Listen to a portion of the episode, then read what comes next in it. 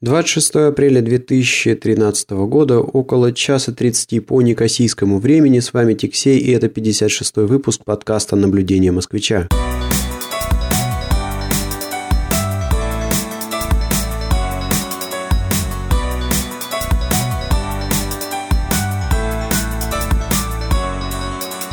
Какое-то веки сижу дома в полной тишине с нормальным микрофоном, перед хорошим и удобным монитором. Все темы как-то подготовлены, никто не кричит и ничто не мешает записывать подкаст. А все дело в том, что вот уже неделю, как вся моя семья, то есть супруга с двумя детьми, поехали в Москву навестить родственников, посмотреть бабушек, дедушек и даже прабабушек, и даже прадедушек. И я здесь дорабатываю, скажем так, последнюю перед отпуском неделю один. Сижу дома один. Ну, думал, что вот будет времени больше записывать подкасты, но получилось так, что так как есть возможность работать и дома, потому что когда дома есть дети, работать не получается, как бы ты ни старался. Начинается тут же, если ребенок не спит, то как только ты садишься что-то сделать, там каждые 5 минут тебе подходит: папа, давай то, давай сё, давай это, давай поиграем. Ну и по большому-то счету, а когда же с ними еще играть, кроме как вечером после работы? Поэтому дома делать ничего не получается, кроме как заниматься детьми. Ну и реально чего-то сделать, даже если очень нужно, можно только после того, как ты уже там наигрался с ними, помыл, покормил и спать уложил. А тут, значит, вот такая появилась фантастическая возможность работать дома после работы, доделывать какие-то дела, брать какие-то подработки. Приходится брать подработки именно потому, что, что здесь Кипр, в общем-то, никто не отменял тот факт, что дети – это достаточно большие расходы, и, в общем, приходится пахать для того, чтобы эти расходы перекрыть. Собственно говоря, навалилось... Наверняка не навалилась, а вот появилась эта возможность работать дома, и, естественно, ее тут же решил использовать для того, чтобы подбить все хвосты, и, конечно же, времени на подкаст, на наше с вами общение практически не оставалось. Но должен сказать, что, с другой стороны, разгреб какое-то безумное количество так называемых, как я их сам называю, висяков, то есть это дела, которые, надо бы сделать, но у тебя еще не случился пожар, да? И, в общем, ты их все время там откладываешь, потому что уже там устал, хочешь там идти спать, лечь или еще чего-то, или какие-то другие более важные дела. Огромное количество каких-то таких висяков за эту неделю удалось закрыть. Ну, и поэтому, конечно, было как-то и не до подкаста. Сегодня вроде как я закончил все хвосты, которые у меня оставались перед отъездом в отпуск, и у меня появилось немного времени. Это, конечно, очень смешно звучит, потому что закончил я свои хвосты около, 1:30 ночи, и сейчас я сижу и разговариваю с вами в глубокой ночи, вместо того, чтобы пойти и лечь спать. Но все дело в том, что спать... успею я еще выспаться. Завтра предстоит перелет из Ларнаки в Москву. То есть с утра схожу на работу, какие-то такие последние мелочи закончу, и в 6 часов вечера вылетаю я из Ларнаки. Там и поспим, там и отдохнем. А сейчас надо использовать там любую возможность, чтобы записать подкаст. По крайней мере, тут дома у меня есть замечательнейший интернет, с помощью которого я залью этот выпуск в сеть. Что у меня будет там в подмосковном поселке, в котором, собственно говоря, проживают мои родители, и куда я еду, Одному богу известно, и, во-первых, не знаю я, насколько там будет хороший интернет, если он будет вообще, и насколько он будет дорогой. В общем-то, каждый подкаст – это какое-то количество мегабайт, и если, значит, в случае с DSL-подключением все уже давным-давно забыли считать все эти мегабайты, то, наверное, когда речь идет о 3G, то тарификация по мегабайтной еще существует. Хотя, может быть, и нет. Хотя это может быть только у нас на Кипре. Не знаю. Вот скоро, значит, я появлюсь в Москве и разведаю все это безобразие. А сегодня запишу выпуск, который выложу по безлимитному интернету. По безлимитному интернету, совершенно не переживая за истраченные мегабайтики. Ну, вообще, я себя, должен сказать, поймал недавно на мысли. Ну вот да, вот опять видите, как я сегодня сижу тут вот один, никого нет дома, у меня налит небольшой бокальчик виски. В общем-то, в какой-то мере я уже отмечаю наступление своего отпуска. И разговариваю с вами в микрофон. Ну и, в общем, сегодня, когда ехал домой, поймал себя на забавной мысли, что вот это вот бубнение в микрофон самим собой фактически, да, то есть, ну, слушатель, он вроде бы как и существует, но он такой сферический конь в вакууме, которого я абсолютно не вижу, сидя здесь дома за микрофоном, но тем не менее с кем-то я разговариваю. И вот этот разговор с воображаемыми слушателями, он, в общем-то, наводит на мысль о том, что подкастерство – это, похоже, какая-то такая первая стадия аутизма. Да? А может быть и нет. Ну, не знаю, что вы думаете по этому поводу. Вы всегда можете сказать на блоге этого подкаста, который расположен по адресу www.tixey.ru. Ну, или же, как я уже много раз говорил в предыдущих выпусках, все эти подкасты, они ретранслируются на подкаст-терминалы arpod.ru и podfm.ru. Заходите, не стесняйтесь, оставляйте ваши комментарии, их всегда очень приятно получать. И если будут заданы интересные вопросы, конечно же, я и на них отвечу в рамках своих следующих выпусков. Ну что ж, что у нас тут произошло такого забавного на Кипре за последнюю... Сколько я? Я не выходил в эфир, по-моему, практически около 2 недель. Ну, должен заметить вот какой факт. Тут получает распространение новое такое выражение. Значит, выражение звучит следующим образом. Он эффективно наменеджерил. То есть, ну, в общем-то, effective management – это какое-то такое клише, которое тут встречается сплошь и рядом, и подается как очень такая хорошая, полезная штука, к которой надо стремиться, и чтобы его достичь, надо учиться и много работать. Но в последнее время, скажем так, вот этот вот эффективный менеджмент, то есть эффективно наменеджерил, оно используется на острове скорее в неком негативном смысле.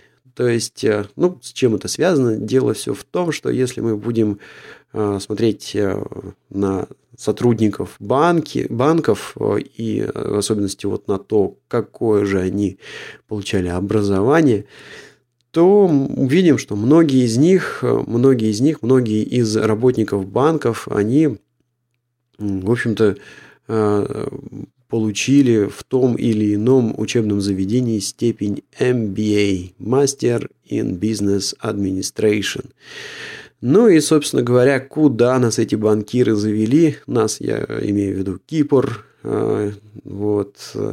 Все вы прекрасно знаете, либо из моих предыдущих выпусков, ну, либо из телевизора, из новостей. В общем, откуда-то вы потребляете, наверное, информацию. И наверняка слышали, что Кипр сейчас находится в глубоком кризисе, связанном во многом с тем, что, в общем, бездумно выдавались кредиты, бездумно, значит, Кипр проинвестировал в те же греческие бумаги. Вот. Ну и все эти решения, естественно, принимались вот этими эффективными менеджерами, получившими степень MBA. Должен сказать, что, конечно же, все это достаточно сильно должно ударить по кипрской системе образования. Ну, представьте, да, кто сейчас поедет изучать вот эту программу MBA на Кипр после того, что фактически выпускники этих программ здесь на острове устроили. Да, этот эффективный менеджмент практически становится ругательным, каким-то таким шутливым термином на острове. Что я здесь могу сказать? Я могу сказать лишь одно, что несмотря на все эти события, я лично ни капельки не сожалею, что я сделал эту программу и, в общем-то, в каком-то виде ознакомился с этим самым злосчастным эффективным менеджментом. Должен сказать, что много полезного, много приобрел хороших связей. И если вы меня сейчас спросите, стоит ли идти учиться на эту программу или не стоит, я вам отвечу, что, конечно же, стоит. Я считаю, что во многом то, что случилось на Кипре, оно скорее связано даже не с MBA, не с теми знаниями, которые тут преподают, не с банкирами, которые закончили вот эти программы, а с людским менталитетом. Людям свойственна какая-то жадность, желание получить здесь все и сейчас, в общем, какое-то такое локальное мышление, когда дела касаются собственных интересов, да, то есть я лучше сейчас здесь урву, а страна в целом потом как-нибудь сама разберется.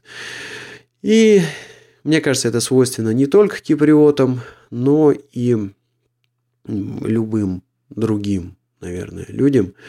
Разница лишь в том, что у Кипра, если сравнивать, например, с Россией, да, то Кипр – это что? Это кусок камня посреди моря. И как очень хорошо пошутили на каком-то мероприятии, которое мы посетили с женой пару лет назад, Кипр под тайну третьей планеты. Помните, когда подлетали герои к какой-нибудь планете, компьютер им таким синтезаторным голосом говорил о том, что из себя представляет данная планета. Под это, на мероприятии, где мы с супругой были, очень неплохо пошутили. Уж не помню, кто там был. В общем, Кипр – это что такое-то? Воды нет, ресурсов нет, населена роботами. В общем, во многом так и есть. То есть, грубо говоря, смысл в том, что когда из-за жадности рухнули банки на Кипре, какого-то бэкапа, какого-то резерва его не оказалось. В то время как в России...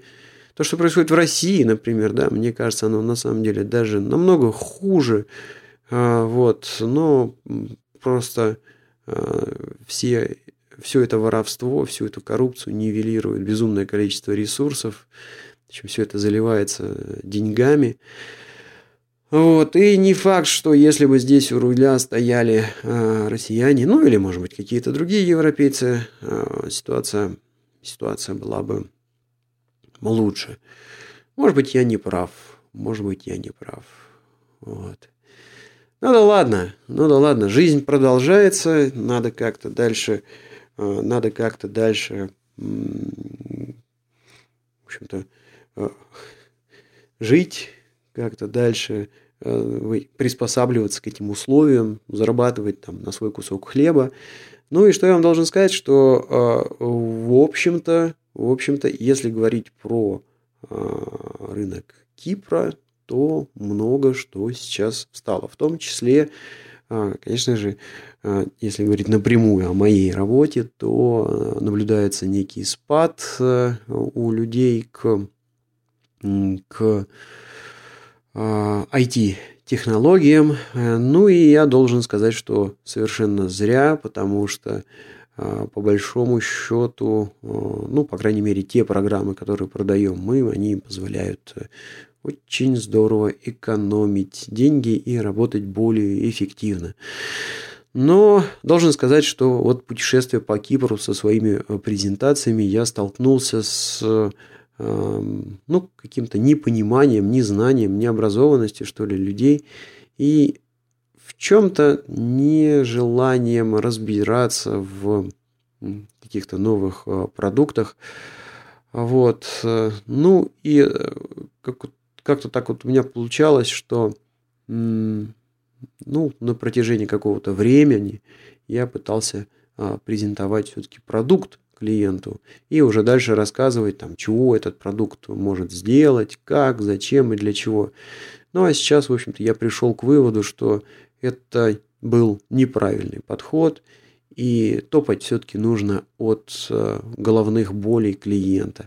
То есть, вот сейчас я как-то стараюсь меньше ходить просто так с презентациями к клиентам, а пытаюсь, в общении с потенциальными клиентами выявить их головные боли. Ну, вот представьте, там, допустим, если это какой-нибудь банк, то у них боль какая? У них боль очень простая. Каждый клиент, например, заполняет формы, когда хочет открыть свой счет или счет своей компании в этом банке. Ну и вот пока, грубо говоря, оператор не забьет данные из форм, которые зачастую многостраничные и данных много, счет не откроется. То есть, вручную, если человек забивает, там у него уходит до часа там иногда времени, да, в то время как с какой-то автоматизацией нашей программы можно было сделать за несколько минут. Ну вот пробую новый такой подход к компаниям, к людям, то есть рассказываю про то, что, вот это вот их какая-то головная боль, она очень просто решается, и зря они тратят столько времени, ресурсов и нервов на решение вот этой головной боли, когда ее можно просто вылечить. Посмотрим. Буду надеяться, что этот подход позволит раскочегарить какой-то такой, в общем-то, приунывший рынок Кипра, приунывший после всех вот этих вот событий. Ну, ладно, это такая рабочая тема. От рабочей темы переходим к теме бытовой. По-моему, где-то в предыдущих выпусках я рассказывал о том, что у меня происходила некая борьба с муниципалитетом города Паралимни. Это такой город, который находится недалеко от Айанапы, наверное, главного курорта Кипра.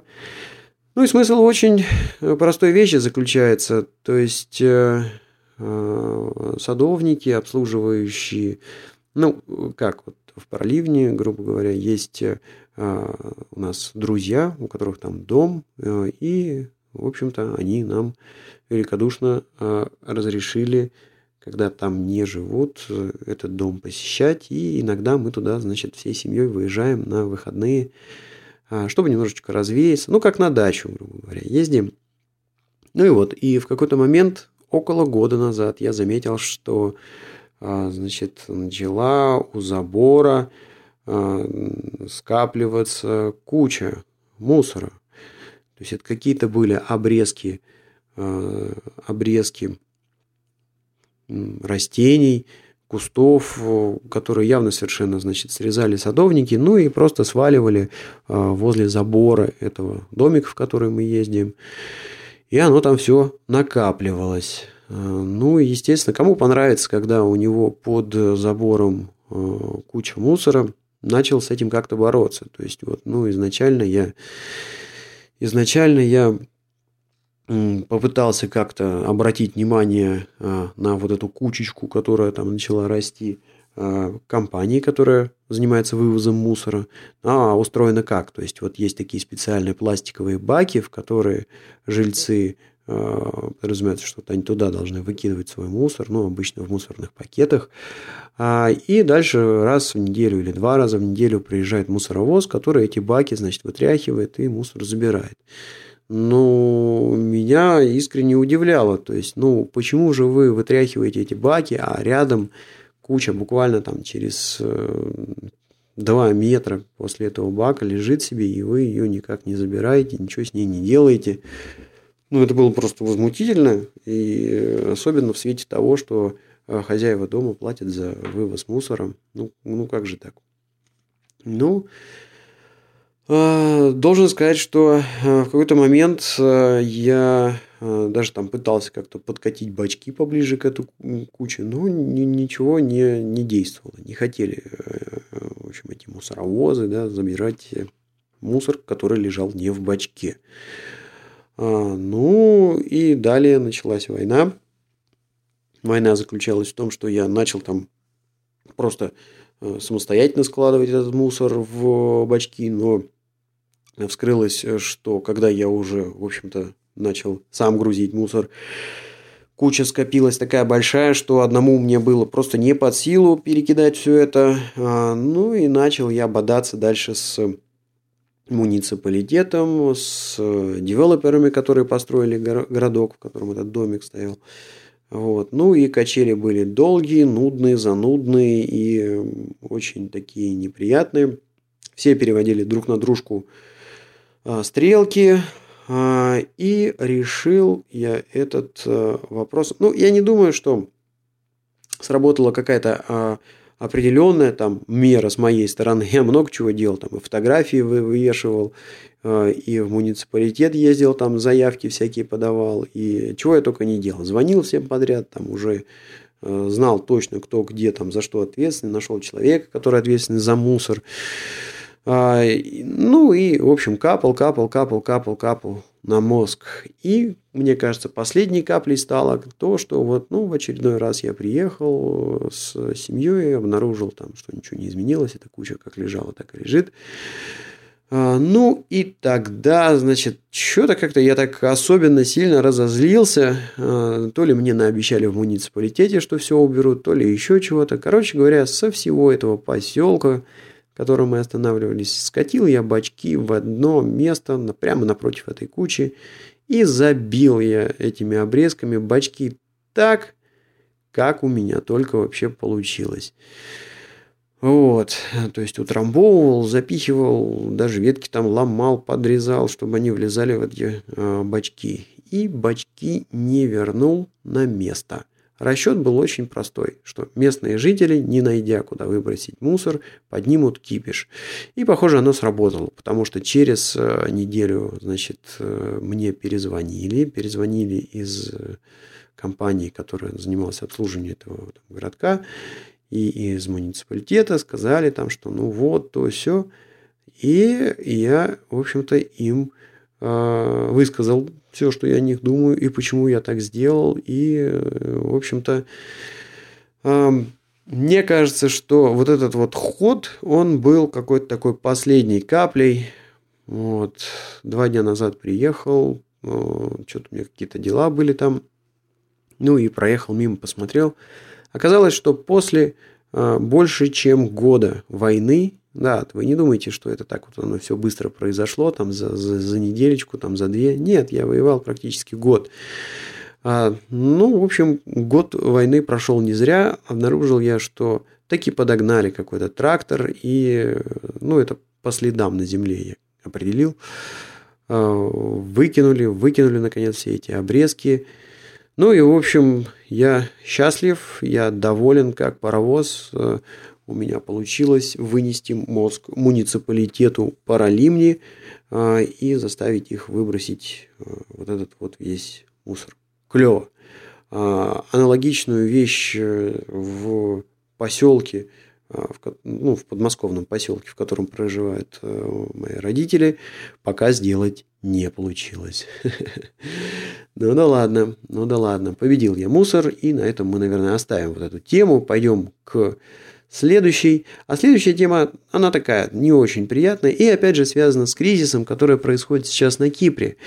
Если вы поедете сейчас на машине из, например, из Ларнаки в Лимассол или из Никосии в Лимассол, то где-то примерно на полпути к Лимассолу, видите, такой замечательный плакат, который из себя представляет, что он здесь представляет? Это вот как вдоль дорог стоят обычные рекламные плакаты, то есть вот огромный такой вот щит, вот, и весь щит из себя представляет российский флаг, и внизу черными крупными буквами написано: «Не предайте нас, братья». Смысл очень прост. Он заключается в том, что вот в связи с вот этими кризисами, которые случились на Кипре, Кипр нуждается в какой-то помощи, в какой-то поддержке. И, в общем-то, отчасти, конечно, из-за того, что огромное количество депозитов россиян, российских компаний хранится на острове. Не будем пока поднимать вопрос, какие это деньги, там, честные они, нечестные.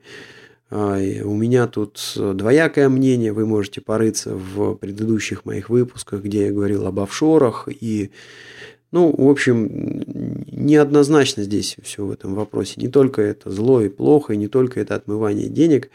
Но не суть. Суть в том, что, вот на Кипре было очень много русских денег, поэтому россияне как-то, пытаются помочь Кипру, просто чтобы сохранить свои сбережения, чтобы избежать каких-то сильных сильной стрижки депозитов. И киприоты вот таким образом, поставив такие плакаты, как-то они хотят, чтобы россияне... Ой, я прошу прощения, видите, уже зеваю, да. Конечно, у меня тут Никосия 2 часа ночи. Короче говоря, киприоты таким способом просят помощи у России, просят россиян как-то не уводить свои средства с банков острова, пересмотреть условия, на которых была уже оказана финансовая помощь острову, и, может быть, где-то, помочь еще каким-то образом. Должен сказать, что россияне уже пересмотрели условия вот этого кредита, который выдали, по-моему, год назад Кипру. И вообще, я слышал неоднократно какое-то такое мнение, что Россия Кипру помогла больше, чем Германия, больше, чем Евросоюз. То есть, вот забавно, да, Кипр вроде как часть Евросоюза, а спасает его Россия. Такая смешная ситуация. Но к чему я заговорил об этом плакате, да, то есть, вот по идее Кипр очень и очень надеется на помощь русских. Вот буквально, кажется, в воскресенье ехал я и смотрел на этот плакат, и в понедельник вышел на работу, получили мы письмо, в котором, Immigration – это тут такая служба, которая занимается видами на жительство и визами всякими, и в том числе гражданством, если подходит время, и человек начинает подавать на паспорт. Так вот, пришло от этой организации письмо счастья, в котором было написано, что ребята, вот она, вот эта вот ваша компания имеет какое-то количество иностранных сотрудников, предоставьте нам, пожалуйста, такие-то и такие-то и такие-то документы. Если вы срочно не принесете до конца месяца, то мы канцелируем виды на жительство, канцелируем визы с правом работы на острове от таких-то и таких-то сотрудников. В общем-то, как-то это не очень укладывается в голову, да, то есть, с одной стороны, у нас на дороге висит плакат «Братья, не предайте нас», а с другой стороны, срочно, все документы сюда, или мы вам сейчас поджопник дадим. Что-то как-то меня так это раздразила ситуация, да, то есть, ёкало мене, что ж вы нас... Трогайте, да, работаем, платим налоги. По большому счету, деньги, которые зарабатываем, тратим в этой экономике, а как-то вот так вот вы нас отжимаете. Ведь, Если россияне начнут... Да, я пообщался, кстати говоря, с юристом после этого, который у меня занимается видами на жительство. Он прокомментировал ситуацию, что очень много компаний получили такие письма, что мы не одни. И, ну, в общем, глупость несусветная. Вы рассчитываете на русских, а сами их с острова выгоняете. Вот такая вот глупость произошла. Ну, что ж... Да, самое забавное, что список документов, которые запрашивал Immigration, он, в общем-то, один в один совпадает с списком документов, которые необходимо подать для того, чтобы получить вид на жительство. То есть, грубо говоря, у них все эти документы есть. Они были предоставлены вместе с... апликашкой на вид на жительство на острове. А что же вы вот опять все это спрашиваете? Вы в собственных архивах никак порыть не можете? Хотя у меня тут есть своя теория, почему это происходит. Происходит это все по одной простой причине. Кипру катастрофически не хватает денег, и они сейчас изыскивают всякие, вообще любые возможности наскрести по сусекам, муки на колобка. Ну и в частности, мне кажется, что вот это вот письмо счастья – это один из способов, содрать с людей денег. Ну, почему? Ну, просто потому, что вот он перечень документов, и, естественно, люди... Там документы-то какие? Там в основном заплатила ли компания налоги, платится ли социальное страхование компании, перечень сотрудников, платятся по ним там все налоги, отчетность бухгалтерская этой компании. То есть, вот такие документы спрашивают, и очевидно, что получение такого письма простимулирует тех ребят, которые не сдали еще отчетность бухгалтерскую или там не заплатили какие-то налоги. Ну, шустренько пойти, и чтобы свои виды на жительство сохранить, заплатить налоги, оплатить услуги бухгалтеров, юристов, и все вот эти вот пошлины заплатить государству. Да, конечно, какие-то они копейки соберут на этом, но не бесконечное же терпение там у людей. Когда-то вы русских совсем задолбаете, и начнут они уезжать в другие какие-то страны. Да, вот такая вот у меня произошла ситуация с этим письмом счастья. Но вроде как мы сумеем, я имею в виду, наша компания сумеет собрать все документы, которые необходимы, и не должно ничего плохого случиться с моим видом на жительство. Еще, говоря о вот такой вот окологосударственной теме, на этой неделе я разбирался со своими налогами, то есть вот апрель – это последний месяц, когда необходимо, отчитаться по налогам за предыдущий год физлицам. Ну и, в общем-то, как-то я это все планировал сделать по старинке, а по старинке это ты берешь бумажную форму, ее заполняешь, идешь в Income Tax, и, собственно говоря, вот эту форму там регистрируешь, отдаешь в окошечко, на ней ставят печать, что форма получена. После этого ты спишь спокойно, знаешь, что вот ты свои налоги задекларировал, вернее, свои прибыли задекларировал, а дальше тебе придет какое-то подтверждение, если ты платил налоги, что там все налоги, допустим, заплачены, либо тебе придет... указявочка, что вот, такая-такая сумма, пожалуйста, заплати столько-то налогов туда-то. Ну и третий вариант, и он работает, то есть он просто фантастический, да, то есть здесь государство возвращает налоги, если вы их переплатили. Это не какая-то, история, рассказанная другом, который послушал бабушку кузины. Нет, ничего подобного, я на собственном опыте видел, мне 2 раза, возвращали, приходили чеки из Income Tax по почте, и возвращалась мне переплата налогов.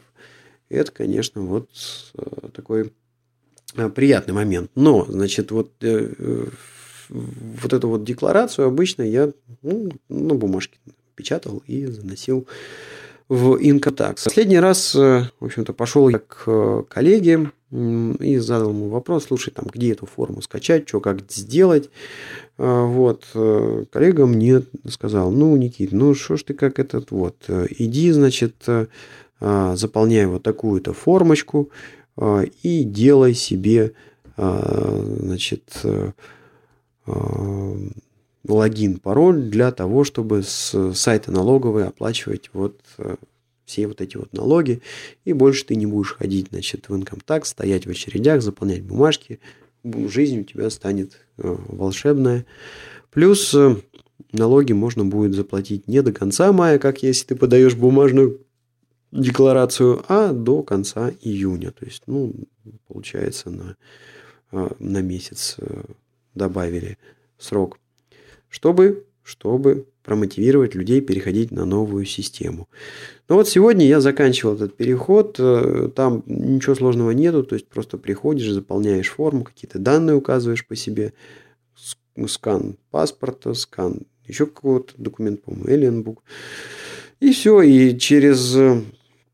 там через буквально несколько минут вся эта процедура закончена. Так вот, интересное наблюдение, связанное с этим, да, то есть Income Tax — это одно здание, и, естественно, пока я шел, значит, регистрироваться на сдачу отчетностью через интернет, вот, к нужному кабинету на нужном этаже, я прошел мимо, значит, этажа, на котором, собственно говоря, сдается отчетность в бумажном виде. Ну и там очередюка такая, в которую, в общем, можно было встать. То есть, вообще, в принципе, Income Tax открывается в примерно 8 утра. А я подошел туда, что-то вот такое, типа 8:30, и очередюга была такая, что стоять там можно было, мне кажется, часа полтора-два, и своей очереди не дождаться. Но забавный факт заключается в том, что при такой огромной очереди, ну и понятно, почему она была такая огромная на сдачу отчетности по налогам, потому что, в общем-то, сроки истекают, и дальше начинаются какие-то пенальти, пени. Вот... Ну, в общем, все эти люди стоят в очереди и ждут. Поднимаюсь двумя этажами выше. Там, значит, регистрация на подачу налоговой декларации, оплату там всех налогов через интернет. И нет никого. Нет никого. Но это о чем у нас говорит? Что люди, они такие товарищи достаточно ленивые, и что-то новое им достаточно тяжело заставить себя там выучить, разобраться. Да и, собственно говоря, чего на киприотов баллоны катить, я, в общем-то, сам такой, потому что, если честно, меня сподвигло на то, чтобы, значит, зарегистрироваться в вот этой вот системе коллега со словами типа: ну что ты туда все ходишь, сделаешь один раз и дальше будешь, значит, вот через интернет все делать. Ну и я где-то, конечно же, вот пытаюсь какие-то такие моменты отлавливать, да. Ну, вот, где хочется там расслабиться и делать все по-старому, и никак не совершенствовать свои процессы. Вот. И, ну, в общем, прислушался я к коллеге, пошел все это сделал, и теперь буду платить налоги через интернет и не буду стоять в очередях. Это просто замечательно. Это просто замечательно. Единственное, что, конечно, там тоже произошел небольшой казус при регистрации, значит, вот этого логина и пароля. Спрашивали у меня некоторое количество документов. Но это просто смешно, потому что все документы, которые они спрашивали, они, опять же, уже давным-давно были у них там в базе, и все у них там есть. То есть... Даже если Migration и не содержит какую-то информацию на меня, все равно, значит, они могут обратиться, значит, прошу прощения, Income Tax не может запросить какую-то информацию про меня, он может обратиться, например, в тот же Migration, да, там есть все документы. Ну, в общем, вот это вот какая-то такая несогласованность кипрских государственных органов, она, конечно, раздражает, да, то, что, значит, вот один департамент абсолютно не в курсе, что делает другой, что, значит, приводит к тому, таким моментам, когда, подавая на какой-то документ, нужно в 18-й раз притащить все те же сканы, которые давным-давно уже есть у кипрского государства, заполнить какие-то формы. Ну, в общем, как-то это все вот тут вот так не совсем хорошо. Беспорядок, да. Ну и следующая теперь у нас тема. И тема это касается карточек. Не так давно у меня человек спросил, он говорит, вот хочу поехать отдохнуть на Кипр, насмотрелся телевизора, там рассказывает, что у вас совсем все плохо, и не выдается кэш в банкоматах, и карточки не работают. Ну, что ж, вообще должен сказать, что я сразу не нашелся, чего ответить этому товарищу, потому что должен сказать, что когда у меня детишки с супругой уехали с острова, я практически перестал тратить деньги. То есть, я там к своим карточкам даже ни разу и не притронулся. И не мог сказать, а вообще они как до сих пор работают на острове, принимают ли их, там, я не знаю, в каких-то заведениях, магазинах, получается ли снимать деньги в банкоматах или нет. Ну, вот решил я сегодня поставить такой эксперимент. То есть, собрал все свои карточки и поехал в банкомат. Мне было интересно понять, чего же я смогу снять, с какой карточки. Есть у меня две карточки местных банков. Именно тех самых банков, которые больше всего зацепило кризисом. Вот. И есть у меня зарубежная карточка, не кипрская. Так вот, интересное, так сказать, наблюдение. Имея, в общем-то, достаточно, большие остатки на всех счетах, чем 300 евро, а это официальное вроде как ограничение, которое можно сейчас кэшить в течение одного дня. Короче говоря, вот и имея средств на счетах больше, кипрскими карточками я смог кипрскими карточками банкомат получилось уговорить только выдать мне 300 евро. И все. Больше там ни евро, в общем, отказывался банкомат там, хоть что-то выдавать. В то время как, когда я взял зарубежную карточку, воткнул ее там в банкомат, то у меня получилось снять сумму большую, чем 300 евро. Ну, в общем, там 400 евро я с банкомата совершенно нормально снял. Вот. И должен сказать, что провел я такой эксперимент. Дело даже не в том, что хотелось мне эти там деньги снять. Нет, просто было интересно посмотреть, а что же получится. Ну, вот получилось, что получилось. Так что, ребят, если вы намылились отдыхать на Кипр, не переживайте. С карточками здесь все в порядке. Принимают их в магазине. Кэш в банкоматах есть. Более того, то, что у вас зарубежная карточка, возможно, станет даже преимуществом, потому что у вас не будет ограничения на 300 евро в день. Это вот замечательно. Это замечательно, хотя, конечно же, и немного чудно. То есть, получается, в общем-то, высыпаются банки на местных жителях. Ну, высыпаются, бог с ними. Следующая тема, конечно же, это моя грядущая поездка в Москву. Завтра в 6 часов, как я уже говорил, я должен буду вылететь из аэропорта Ларнаки и где-то около полуночи приземлиться в Шереметьево. И ближайшие, получается, 2 недели, до 11 числа я буду в Москве.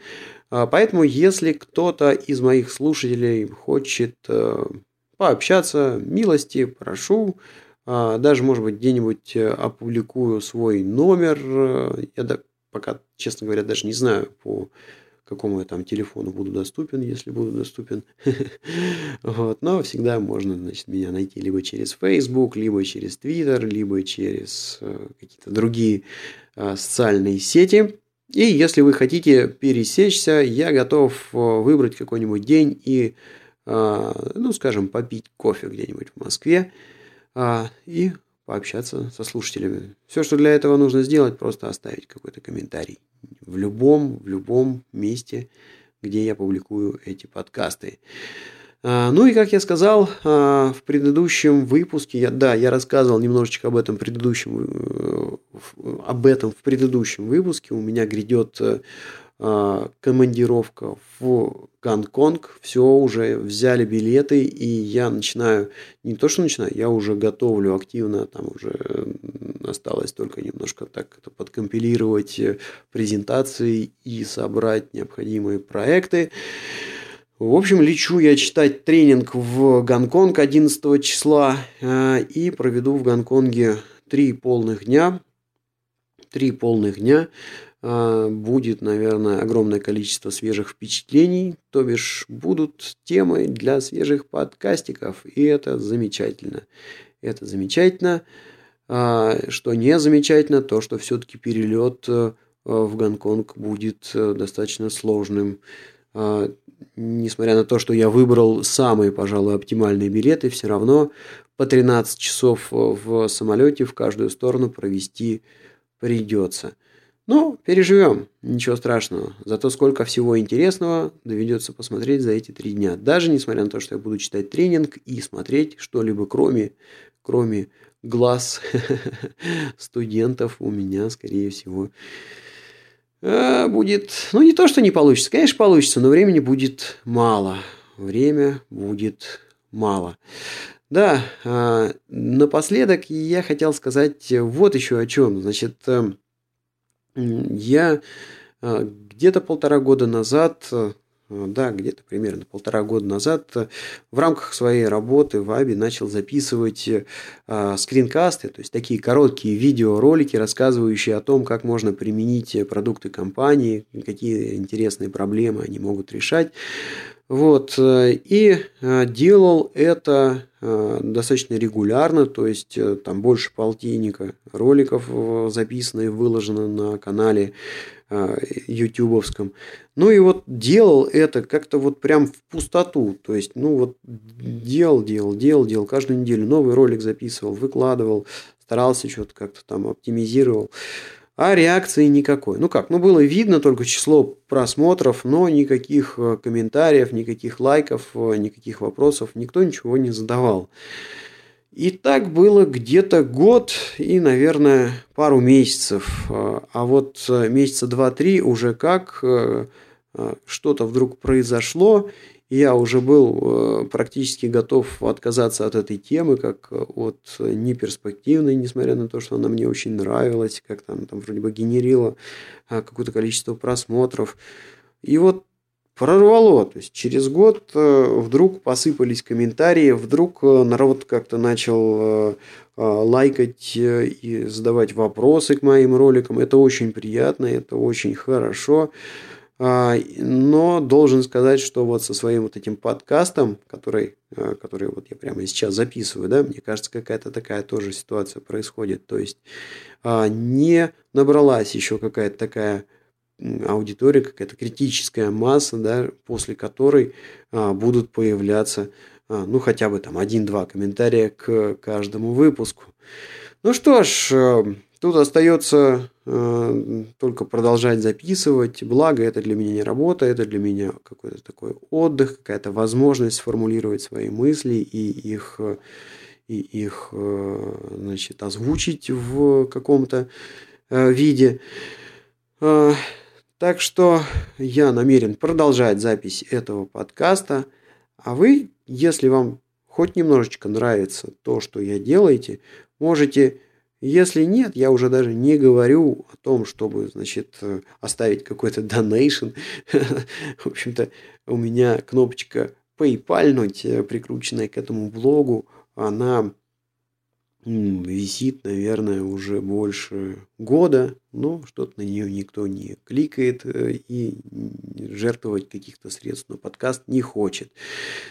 Если, не PayPal, то хотя бы там, может быть, вот на рекламу обратите внимание, которая справа в моем бложике www.tixer.ru, где все это публикуется.